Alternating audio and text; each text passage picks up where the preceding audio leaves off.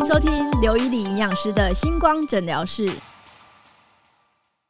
大家都说吃水果很健康，但到底一天要吃多少水果呢？好的，根据我们的每日指南饮食建议，其实摄取蔬菜的这个分量啊，通常会有个口号啦，叫做“蔬果五七九”，但这个是蔬菜跟水果加起来的量。但是呢，吃水果很累，我可以用喝的吗？用喝果汁会不会吸收的比较快？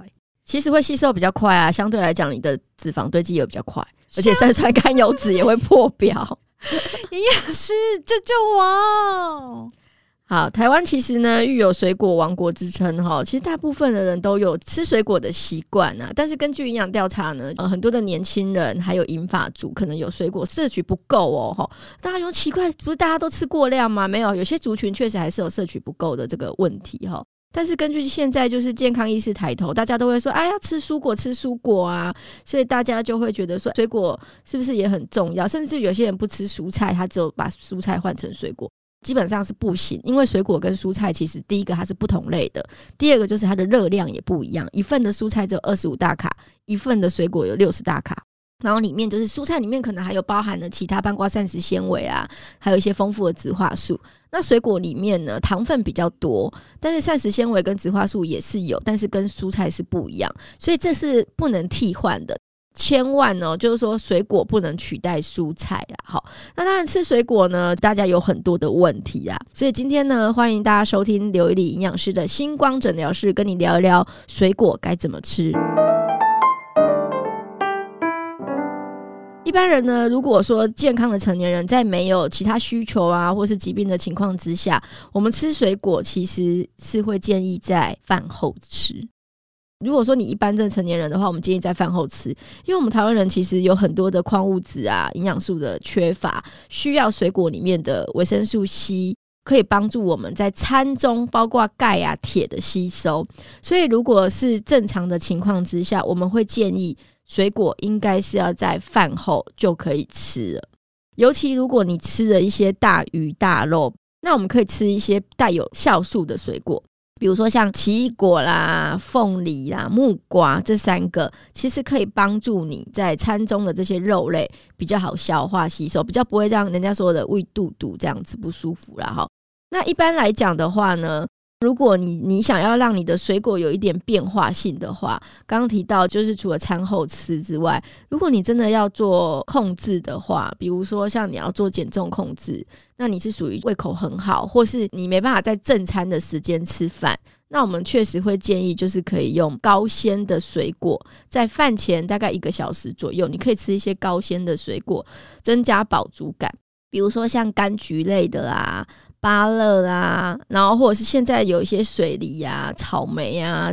这些水果其实相对来讲，它的 GI 值也比较低，然后纤维也蛮高的哈，所以你可以在饭前大概一个小时的时候吃。那目的是什么？目的是要稳定血糖，然后再来就是增加饱足感，让你在一个小时之后吃东西的时候比较不会那么饥饿，吃那么多哈。所以这个吃水果的方式还有选择的种类，其实是要配合你的状况啊哈。然后另外就是有糖尿病人，他在吃水果的时候要特别小心，因为毕竟它的过量。还有就是它的时间点不对的话，会影响到血糖的波动。所以糖尿病人就是把握两个原则，一个就是选择低 GI 的哈。所以网络上有很多低 GI 的水果可以让你看啊，哈，比如说像芭乐、小番茄啊、苹果啊这些水梨啊，还有就是柑橘类，都是属于像低 GI 的水果。但我建议就是糖尿病人会在餐后两个小时吃，比如说你是中午十二点的时候吃餐的话，那你大概在下午两点以后才开始吃水果。所以为什么糖尿病人就是常常听到说餐跟餐之间吃水果？因为你在餐中哈，其实会吃到会会有一些淀粉类的东西，它就有碳水化合物了。那避免就是糖尿病人在餐后马上吃水果，在这一餐里面你的糖分太高哦，所以就会建议在餐后两个小时之后吃，相对来讲也会比较安全哈，比较好控制这个血糖这样子。然后当然就选择低 GI 的哈。我们都希望糖尿病爸妈长期稳定，但是糖尿病营养品怎么选？工作远无法就近照顾。面对糖尿病照护难题，我推荐雅培普瑟纳，因为它是三十年临床医学实证品牌，它的营养很稳当组合，提供铬、膳食纤维等三十多种营养素，帮助维持消化道机能，甚至在忙碌时还能取代部分正餐饮用。雅培普胜钠帮助糖尿病父母做好营养管理，让专业的力量与你一起面对远距离照顾，也不担心。最后重点来了，糖尿病是长期抗战，记得要长期饮用雅培普胜钠，一天一罐，让营养长期很稳当，整天好活力。刚刚提到减重啊，还有提到这个糖尿病的族群。另外还有运动完之后，其实我们台湾的水果很甜，对不对？大家都很挣扎，有时候团购，我现在就是一买就是买一整箱这一种，怎么办？尤其现在的葡萄啊，或是夏天的西瓜啊、芒果，真的太好吃，这时候就很适合在运动完之后吃。比如说你运动完之后的半个小时、一个小时内，我们要建议补充一些碳水化合物嘛，就糖分的部分来帮助你比较不容易疲劳，补充我们肌肉中跟肝脏中的肝糖。这时候你就可以吃这些比较甜的水果。甚至于这时候，如果你真的很想喝果汁，那你可以就是小杯的果汁，它就可以迅速的补充能量，比较不容易发胖。但千万记得，如果你的运动只有散步，那当然不行了。我刚刚讲的运动是指有氧运动的哈，那我们建议可以补充一些高 GI 的水果，让你觉得诶可以吃的很开心，然后又比较不容易发胖。所以事实上哈，我们在吃水果的时候，真的要特别小心。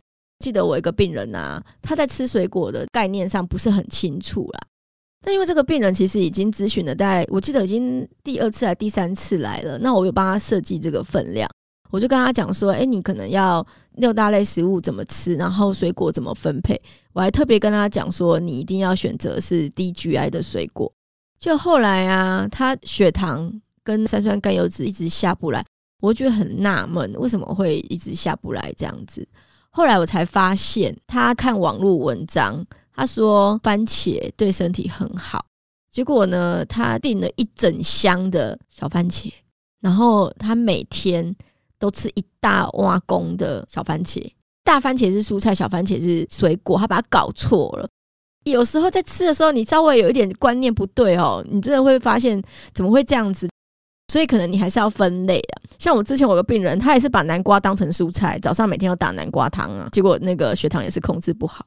就等于是他早上都吃了两碗饭的糖分进来，所以每个人可能在食物上面，你还是要先认知啊。哈，那水果当然很好吃，但是如果你真的要打蔬果汁的话，建议就是要加蔬菜下去打，然后不要绿汁。那确实有一些像牙口不好的病人，或者是说老人家、小朋友，他真的在吃水果或蔬菜上面比较少的话，我们可以用这样子的方式去做一个取代。那很多人说哦，我没有吃水果又不会怎样。哎，当然，短时间内不会怎样啊，但长时间内，你可能身体，比如说我们现在可能在上班啊、熬夜啦，哦，甚至于可能压力很大的时候，身体都在慢性发炎。如果你没有这些水果的植化素进来的话，有可能你就会慢慢种下一些疾病的因子。好，所以为什么我们会说蔬菜水果这么重要？哈，尤其是。我们在讲到每天都要有固定的量，事实上它是有它的道理在的啦。哈，那当然就是说有一些疾病的人哈，当然在吃这些水果的时候还是要避免。比如说像现在很多上班族啊，他都会有一些那个胃溃疡或是胃食道逆流的问题。那如果你在空腹的情况之下，要避免吃一些比较酸的水果，好，比如说像橘子啊、柠檬啊、柿子啊、小番茄啊这些。我记得有一阵子很流行柠檬汁哦，就那一阵子胃食道逆流病人都特别多。